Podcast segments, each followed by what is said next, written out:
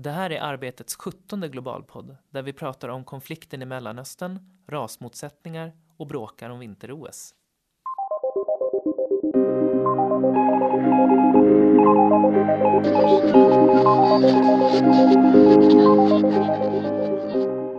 Hej och välkomna till Arbetets globalpodd som spelas in för 17 gången. Och som vanligt vid min sida har jag, som heter Kim Nilsson och är webbredaktör på Arbetet, de eminenta reportrarna Linda Flod och Erik Larsson som är, förutom reportrar, även redaktörer på Arbetet Global. Ja, hej! Hej!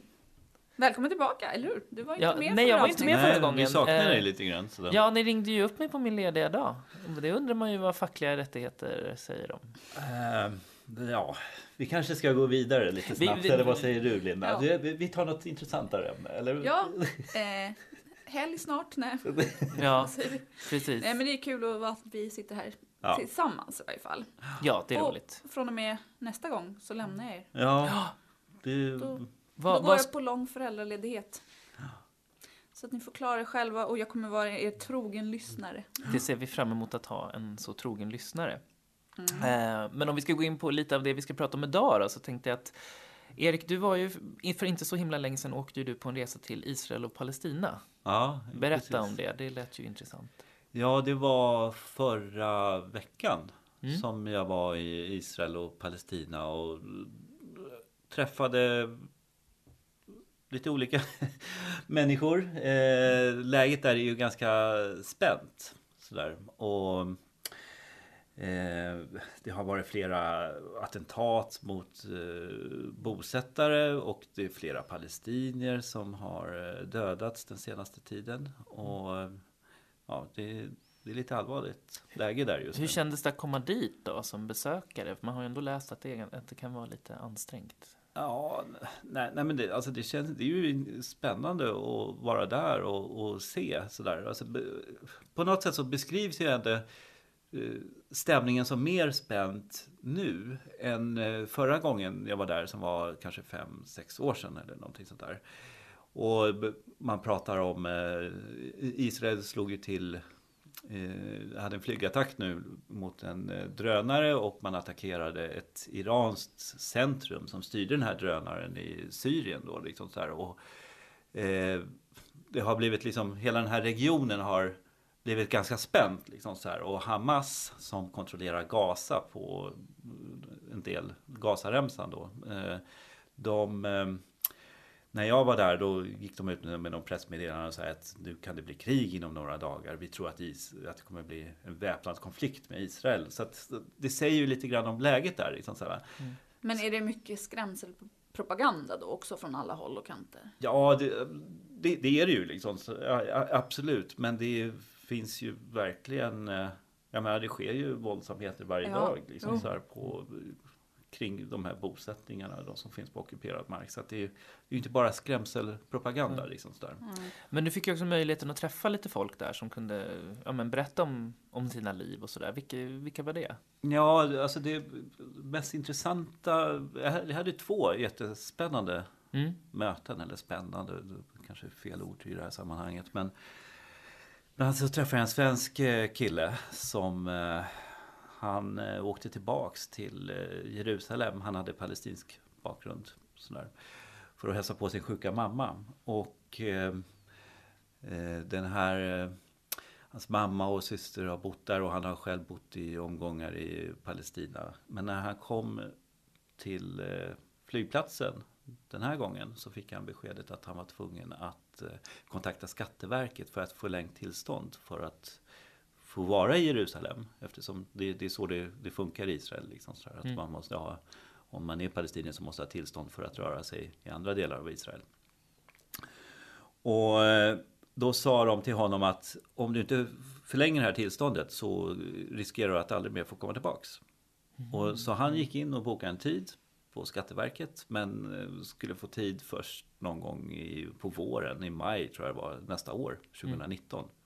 Och det är ju helt omöjligt. Liksom. Mm. Han, han hade sin tillbakaresa till, till Sverige. Och i Sverige så har han sin eh, flickvän och sin eh, son. Sådär. Mm. En liten son då. Liksom där. Och nu stod han i det här valet liksom att han visste inte om han skulle stanna kvar och få vara med sin mamma. Det här kanske är sista gången han är, får vara i Palestina. Eller om man skulle åka hem till sitt barn och, och sin eh, fru.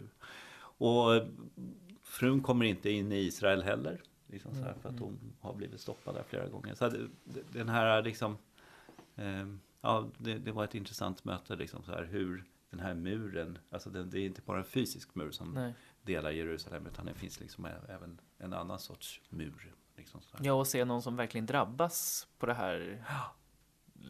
Ja, men väldigt. Vad ska man säga? Liksom, det, det blir ju det måste ju bli, bli en otroligt svårt känslomässigt hur man ska liksom reagera på. Ja, när jag träffade honom, han brottades mycket med de där känslorna. Liksom, Mm. så här. Och det, det är ju ett jättesvårt val. Liksom, så här. Jag menar, Men du träffade en till också sa du? ja, Som du eh, blev berörd av. Eh, Bassem Tamimi var en man som jag träffade på en, eh, eh, en by i, på Västbanken. Då, liksom där. Och han är pappa till eh, en ung tjej som heter Ahed Tamimi. Som, Mm. Hon har blivit någon sån här frihetssymbol för eh, den palestinska kampen mot den israeliska ockupationen och sådär. Mm. Och hon... ehm, eller ja, han- han berättar lite grann om, eh, om hur han såg på att hans dotter nu eh, riskerar ett mångårigt fängelsestraff. Dottern har blivit eh, så här världskänd när det har delats en video där hon eh, går fram till några, två israeliska soldater som har, står på deras tomt. Och hon sparkar och slår mot dem. Och, enligt många israeler så är, tycker, soldaterna gör ingenting. Liksom så här. Och många israeler är upprörda. De tycker att soldaterna skulle agera mot henne på något sätt. Liksom så här. Eh, Det är bara det att i den här videon, 20 minuter innan den spelades in, så har någon soldat, kanske de här två eller de andra tre som inte syns på bild, liksom, eh, skjutit hennes kusin i huvudet med en gummikula på deras tomt. Mm. Och ja, det, det här den här videon är, eller den här händelsen är väldigt omdebatterad. Liksom, i, Mm. Framförallt i Israel och Palestina. Men eh, ja, det, vi har sett nyhetsrapportering även i svensk media. Och det var väldigt intressant att få eh, prata med den här pappan. För han berättar liksom om hur soldaterna brukar postera sig på hans tomt och skjuta tårgas ner mot demonstrationer som hölls hela tiden eh, i den här byn. Mot bosättning som finns där. Och i det här fallet, den här videon spelades in den 15 december förra året. Mm. Det var veck, strax en vecka efter att Donald Trump hade kommit med sitt besked om att han skulle eh, beflytta ambassaden, den amerikanska ambassaden från Tel Aviv till Jerusalem. Vilket är väldigt känsligt. Men hon väntar ju på fängelsedom också väl? Ja, Hon sitter i häkte eller fängelse. Ja, hon eh, har, eh, i veckan så ställdes hon eh, inför militärdomstol. Jag skrev en, eh, ett, ja, ett reportage då som man kan läsa på Arbetet Global om det och vi spred en, jag spelade in en film också därifrån. Och de här förhandlingarna nu, om jag minns rätt, så kommer de att återupptas den 11 mars nu i år. Och ja, det, det är alla möjliga spekulationer, men vissa pratar om att hon kanske kommer att dömas eh, till tio års fängelse liksom för det här och andra Mm. kanske tror att det blir mindre fängelse. Men det som är intressant med de här Hur militärdomstolarna gammal var hon? Hon var Eller- 16 när det, här, när det här hände. Men så fyllde hon 17 ja, när jag var, det var nog veckan innan jag var där. Så för två, två och en halv vecka sedan eller någonting sådär. Fyllde hon 17 år. När hon satt då fängslad i militärfängelse utanför Jer- Jerusalem. Men man förstår ju, ja du träffar ju de som då är drabbade av bosättningspolitiken och Mm. så. Men, men om man ser på ur israelernas synvinkel då, Ja, de, konfl- konflikten. Ja, de, de känner ju sig också som offer och är rädda. Liksom, sådär. För att det sker ju saker åt båda hållen. Liksom, sådär. Nu, eh, eh, som om man vill räkna övergrepp och sådär så, eh, så den här israeliska människorättsorganisationen Betsalem som jag träffade där också. Alltså de eh, menar ju liksom att det begår väldigt många fler övergrepp mm, alltså mot palestinier då, eller det begår väldigt många övergrepp mot palestinier. Liksom så här. Men det går ju åt båda håll. Så att det- min känsla är att det finns två sidor och båda upplever sig som offer här. Mm. Alltså en vanligt återkommande sak är liksom så här. Ja, det är en sak om man skulle ha grannar som Danmark och Tyskland liksom, kan man säga i Mm. Israel. Alltså då skulle situationen se annorlunda ut. Men eh, eh, vi har grannar som vill döda oss. Och Mm. ja, det är ju inte helt fel heller. Liksom så här? Men det, Nej. och medan palestinierna då säger att ni har tagit vårt land. I grunden är det en territoriell, territoriell Mm. konflikt. Liksom, så här, så. Men det känns som det har nästan blivit någon form av liksom, rasifiering kan man säga. Liksom, det blir ju väldigt mycket det här att man delar in människor i vi och dem då. Liksom. Mm. Eh, och ja, om man, när vi liksom ändå pratar om Israel och Palestina, det är ju det här med eh, antisemitismen till exempel då. Eh, den är ju i högsta grad levande, inte bara där utan i hela världen och inklusive eh, i Sverige. Och det har ju du skrivit lite, eh, en krönika om. Ja, precis. på- Man, man tror att ungefär en miljard människor är antisemiter eller på något sätt har Oj. antisemitiska åsikter. Ja, en miljard, det är ganska Ja. Det är otroligt. Väldigt liksom, här. mycket skulle jag säga. Ja. och, det- och då är det så att liksom, de flesta antisemiterna, det är så, anti, antisemiter, säger man så? Antisemiter. Alltså de som har... Alltså, såna, Antisemit- eh, ja, just det.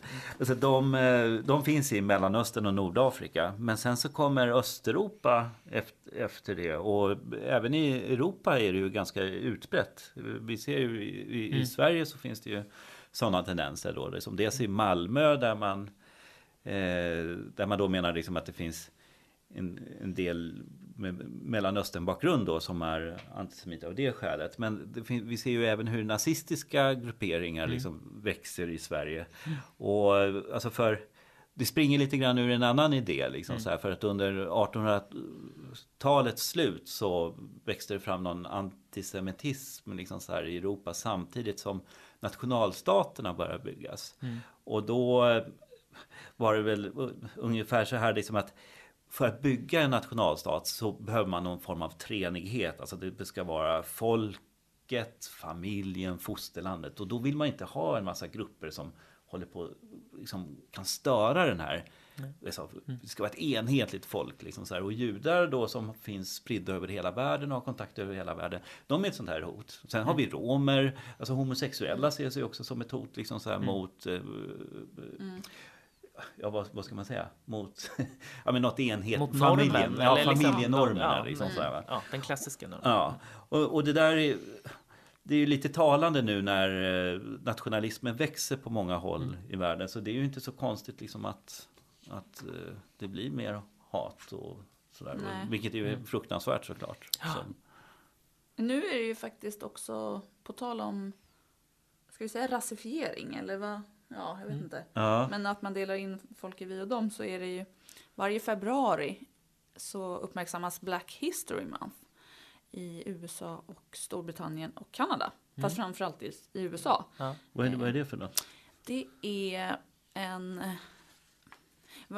Ja, ursprunget är, det var redan i början av 1900-talet som man införde någon slags här upp, uppmärksamhetsvecka eh, för att uppmärksamma då eh, tidigare, eller liksom den svarta befolkningen, hur den hade kommit till USA och ja, vilka känn, kända svarta människor som fanns och vad, hur kulturen såg ut och så. Eh, och sen har det då levt vidare Eh, och då levde det vidare under Negro History Week. Ja, Hette det det. heter, okej. Hette Ja, ja. Eh, men liksom för att visa det historiska arvet och kultur och traditioner. Och sen så blev det en hel månad från 60-talet. Eh, och eh, det uppmärksammas liksom på, alltså lokalt så på, eller och, och nationellt. Och alla federala regeringar, eller alla som eh, har suttit och presidenter och regeringar har, de mm, Ja, den är officiell Den som officiell, en ja. månad. Sen är det, ju- det är ingen helgdag så. Nej. Eh, däremot så, ja, Ja, Men- nej, men man, man undrar ju egentligen, ska man behöva ha en sån här månad? Kan man ju tycka. Men det kanske behövs. Vad tycker du? Eh, Ja, det är svårt att svara på eftersom jag inte själv uppmärksammar det här eh, så. Mm. Men jag tänker på USA, med tanke på USAs historia då. Mm. Och med slavar och med alltså, rättigheter för svarta. Och Mm. liksom, hur de levde diskriminerade mm, fram till ja, mitten av 1900-talet. Så tycker jag ändå att det finns ett behov. Och särskilt kanske nu också med Trump då som Ja, har blivit Eller han har ju verkligen uttalat sig rasistiskt om vissa. Han har ju pratat om så här skithålsländer i Afrika och Haiti och där, som, med svart befolkning. Eh, och sen har man ju infört, eller man vill införa hårdare migrationspolitik. Eh, så att, eh, och det har varit mm, fler incidenter om brutalt polisvåld också. Ja, de här skjutningarna. Är, Så- är det som man ser- kommer ju med Ja. jämna mellanrum Ja. filmer liksom där poliser skjuter ihjäl svarta. Exakt. liksom. Så Ja, det har ju, ja, jag tycker ja, att det behövs. Däremot så finns det ju en helgdag, Mm. Martin Luther King Day. Ja, för i år är Ja. det väl också 50 år sedan va, sedan han Ja. sköts ihjäl. Exakt. Eh, Och det kommer ju säkert eh, uppmärksammas. eh, Det var 4 april 1968 Mm. som han sköts på ett hotell i, utanför Memphis, eller i Memphis. Och han blev ju bara 39 år Mm. gammal. Och det är väl, det är väl allt. Och bara två, jag tror det var två månader senare så dödades ju John F Kennedy också. Just Så det var ju Mm. verkligen så här, ja, den där våren, Ja. försommaren var ju Mm. förändringens tid Ja, för USA. Eller det är liksom ett, verkligen ett nytt kapitel så. Medborgarrättsrörelsen liksom, ja, Mm. kom på, ja, liksom, fick två av sina största talare Mm.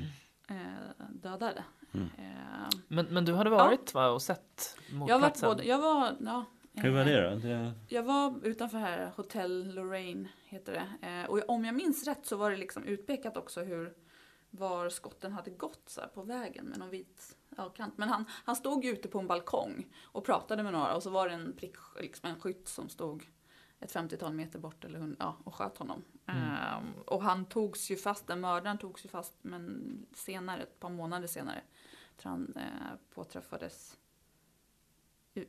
utanför landets gränser, tror jag att det var. Ja. Ehm, så han satt ju av sitt fängelsestraff, för han dog i fängelset Mhm. också. Okej. Jag kommer inte ihåg namnet på honom. Mm. Men, men sen var jag också, eh, när jag reste runt i USA, var jag i Atlanta, där Mm. Martin Luther King är född.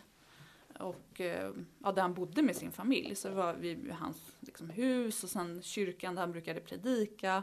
Och satt jag och lyssnade på mm, inspelade Mm. band från hans gudstjänster. Och så, ja, då kändes han ju väldigt närvarande. Jag man, får ju känns- nästan, ja, Ja. man får ju nästan rysningar Ja, när man hör hans verkligen. gamla tal. Ja. liksom, Ja, så visst. Så- Vilken fantastisk retoriker. Ja. Men, Mm. eh, men, men, men kände man av honom även liksom, i orten, tyckte du, där? Att han fortfarande, att det levde mycket kvar, att man pratade mycket om Alltså, King jag eller- pratar inte med, och jag menar Atlanta är ju stor, stor Ja, stad. Så mm. att det var inte, men Mm. just, eh, ja, såklart kring hans grav där vid- vid minnesplats. Det är som en liten låg bassäng kan man säga, med fylld med vatten. Och så ligger han i en stor gravsten. Mm. Eh, Vad kallas sån här upp? En sån här stor grav som är upp, eh, upp ovanför marken liksom. Min, min, min, eh, ja. ja, Men jag är dålig på grav, ja.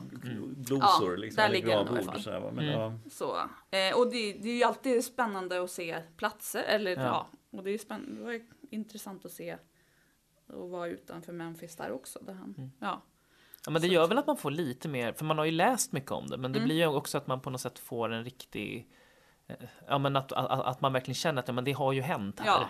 Inte bara att det har hänt någon annanstans, utan liksom, här har det hänt. Exakt. Men helgdagen, Martin Luther King Day i, i USA, den firas ju för hans födelsedag, vilket är i början av januari eller mitten av januari. Okej, så, då, så Ja. den firas inte på dödsdagen då? Nej. Mm. Det är alltid, det är hans Ja, Det är är väl f- bättre egentligen att fira att han föddes än att han blev mördad. bang. Så, ja. Men, eh, för så är det ju i USA, man har ju inga religiösa helgdagar. Nej. Nu går jag in på ett sidospår här, Mm. men alla deras liksom, official bank holidays är ju, liksom, har ju någon mer så här, Mm. Ja. med någon människa eller med något annat, ja, minnes, Det är så kallade minne. borgerliga högtider Ja, som man i säger i Sverige då, om första maj och 6, Exakt. 6 Trots juni. att det är sånt, så religiöst land. Ja. Men Men det är ju att ta- konstigt, det alltså. är det ju jättemärkligt faktiskt. Så är det ju Ja. att man tar hänsyn då till, Mm. till alla religioner, så därför har man utsett helgdagarna till Mm. Ja. Mm. Som, ja. Det låter ju nästan som en kompromiss som man skulle kunna tänka sig att de skulle ha i OS eller något liknande. Ja. Som pågår nu. Ja, nu var det här OS-pratet igen. Jag orkar fan inte mer. Nu får ni skärpa er. Jag är Men- trött på det här skidskyttet. Och... Ni vet, det Ja, pågår ju... ja, Okej, det är fantastiskt. Men, men, och jag grät när Kalla vann. Liksom. Ja. Men, men det, Just det. det blir väldigt överdrivet. Det Bara, blir- det- När man har kollegor som pratar om det hela tiden. Ja, men det blir, vi är ju mitt uppe i vinter-OS som är i Pyeongchang i Sydkorea just nu. Men det, har, det finns ju även, förutom då jag som är helt uh, sportsligt nörd, så finns det ju ändå, in, det har ju blivit ganska mycket prat om politik och sport ändå. Fast det egentligen då ska vara ett evenemang som ska stå helt utanför politiken, som inte ska ha någonting med politiska kampanjer och länderna ska bara komma dit med sina atleter, de ska tävla mot varandra, den som är bäst vinner får en medalj. Titta så fina. Hur fint det är över gränserna. Nej men det är ju väl idén egentligen tror jag med OS. Men det blir ju så sällan det. Det var ju när det var vinter-OS senast då 2014 i Sochi i Ryssland så var det ju, jag menar det var ju precis då med annektering, annekteringen av Krim i Ukraina. Det var ju inte jättelångt därifrån kan man säga och då pågick just ju liksom de ryska spelen och Putin stod och hejade på skidåkarna som antagligen var dopade som sprang upp för. Så det var ju en otroligt märklig bild och det har ju blivit lite sådana märkliga bilder här nu även i OS i år och det är ju framförallt den här relationen då i och med att det är i Sydkorea men att ja, deras eh, systerland eller vad man ska säga, Nordkorea, eh, de deltar ju också i de här eh, spelen. Eh, det har de gjort fast de är väldigt av, liksom, avgränsade annars så har de, brukar de ju delta i sportevenemang. Men då är det ju det här att de, jag hörde någonting om att de sydkoreanska hockeyspelarna hade väl liksom blivit tvungna att krama de nordkoreanska Aha. Fast de typ inte ville eller något sånt där. Nej. Just för att det då inte skulle bli en politisk liksom. En liten tvångskram. Ja, men enkelt. lite så. Bara för att ni får inte, inte liksom ha någonting, utan nu måste ni visa att det här är en sportarena. Liksom. Där är man sportslig mot sin motspelare oavsett var den kommer ifrån. Men det fast ändå, ja, det måste vara svårt eftersom OS då ska vara den här vänskapliga arenan Mm. för alla nationaliteter så är det ju ändå rivalitet. Ja, men det är det ju. Såklart. Alltså, det är ju Absolut. så här, länder slåss mot varandra för ja, flest guldmedaljer och Mm. sen är det ju ehm, ja, man, på individuell nivå också. Ja. Så det kanske är Ja. svårt att bara krama någon. Mm. Så brukar, de skakar väl hand ibland. Det är alltid Ja men det svårt att gör krama någon. Ja, ja, precis. Ja, nej, men det är väl klart att de skakar hand och jag menar sen är det väl sådär att jag menar ibland kan det ju hända incidenter att någon råkar fälla någon på någon skida och det blir det ju inte så glada miner liksom sen efteråt och sånt där. Men överlag kan man väl ändå säga liksom att OS Problemet det har väl just framförallt med OS har ju blivit att det har blivit så himla stort både sommar och vinter-OS. Det har blivit såna enorma ekonomiska jippon som det kanske liksom inte var för 20 år sedan. Ja, liksom. jag, ja, jag håller med. Jo, men jag tycker i och för sig OS är lite kul liksom, Mm. så här, och VM och så här. Men jag tycker det alltså, finns ett så här överdrivet intresse för sport. Liksom, så här. Jag, jag fattar inte liksom det här sport... eh, Nej, men, ja, men jag, jag, Så du, du, du, du är lite Ja, fientligt du- inställd ja, till just sport. jag måste bara säga en sak. För det är fredag och ikväll är det På spåret. Och där kan jag tycka att deltagarna sitter och raljerar lite över det här med sport. Att, man, det är så, att det är fult att kunna sport. Men man skulle inte... Typ, Ja. Nej men det kan väl inte jag? Ja, Och fast det är ju inte det jag säger. Nej, men jag- alltså, jag säger nej. Det är inte det jag tar, tar upp Okej, här. Men jag tänker mer att det, det, det är finare att kunna. Tänk om man skulle sitta och säga så här, ja men jag kan ju ingenting om geografi eller politik. Ja, det kan man väl göra. Alltså, för, Ja. med, och, Ja, nej, alltså, det- jag, jag, jag fattar Ja. någonstans vad du menar. Okej, man ska kokettera. Titta, jag är inte intresserad av intellektuella grejer. Jag tycker om att måla ak akvarell. Det är ju inte så jäkla inte, inte, inte, intellektuellt, heter det. Utan, eh, vad, vad kan man säga? Liksom, jag läser Nietzsche eller Ja. någonting istället Mm. för att titta på sport. Så här, va? Men det, alltså, det finns ju också någonting som är väldigt omvänt i det här. Alltså, Som att man måste nästan hålla på ett lag. Vad håller du på för Jaha. lag? Liksom så här. Ibland kan man få den här frågan. Alltså jag, Ja. jag blir lite upprörd där Ja. känner jag. Men jag då- tycker ändå, jag som inte har följt vinter-OS på fler, jag kan ändå tycka det är fint med den här gemenskapen då som Mm. kommer fram Ja, här ja, på, ja. på vår arbetsplats och det kanske är på andra Vilken arbetsplatser. gemenskap pratar du om Ja, då? men Men vi står tillsammans och tittar. Ja, Men- en gång har vi suttit och tittat. Ja, det var mysigt faktiskt. Ja, mm. men nu ska vi nog göra så att innan det blir allt för stökigt i det här rummet så tycker jag att det är nog det är dags inte jag att... som står vid söket. Det är jag. Skyll på mig. Ja, jag skyller på Linda. Men eh, det, det, det känns som att det är dags att avrunda Mm. den här podden nu. Ja. Så att jag tänker helt enkelt att vi tackar för oss. Vi säger på återhörande och så säger vi ett stort lycka till till dig Linda. Ja, tack. Ja. Och Och, så- och, kämpa på- Sverige. Kämpa Sverige! Ja, kämpa Sverige! Ja, hej då! Hej.